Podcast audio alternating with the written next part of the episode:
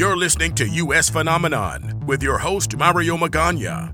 Call or text the Phenom hotline 775 990 5151. I'm Mark Christopher with this week's paranormal story. When it comes to February each and every year, two days that are recognized right off the top.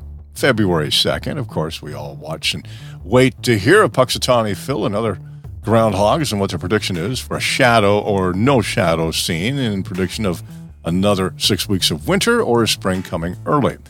And then February 3rd, there's many of us that recall 1959. Roger Peterson flying an aircraft on board because they didn't want to ride a bus because it had no heater. Buddy Holly, Ritchie Valens, and J.P., the big bopper Richardson, known for his hit Chantilly Lace, were killed in that plane crash near Clear Lake, Iowa, together with pilot Roger Peterson.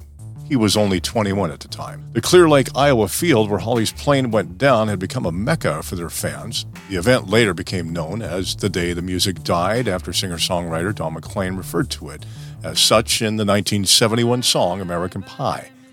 Clear Lake residents report seeing a phantom plane in the area often around February 3rd each year, and ghostly lights are often seen in the field.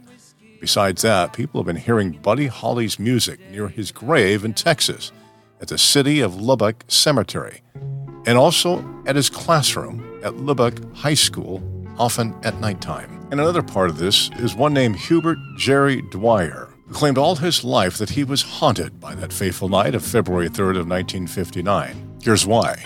Dwyer at that time managed the Mason City Airport and owned the airplane the 1947 Beechcraft Bonanza that in the wee hours of February 3rd ended up mangled along a fence line in a frozen field.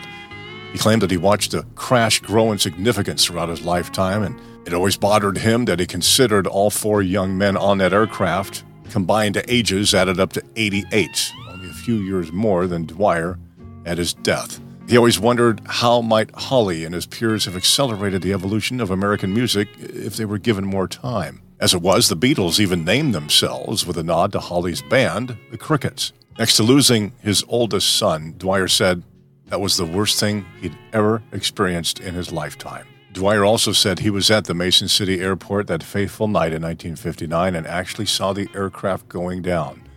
He says that he could see a little tail light, which was about the size of the tip of his little finger.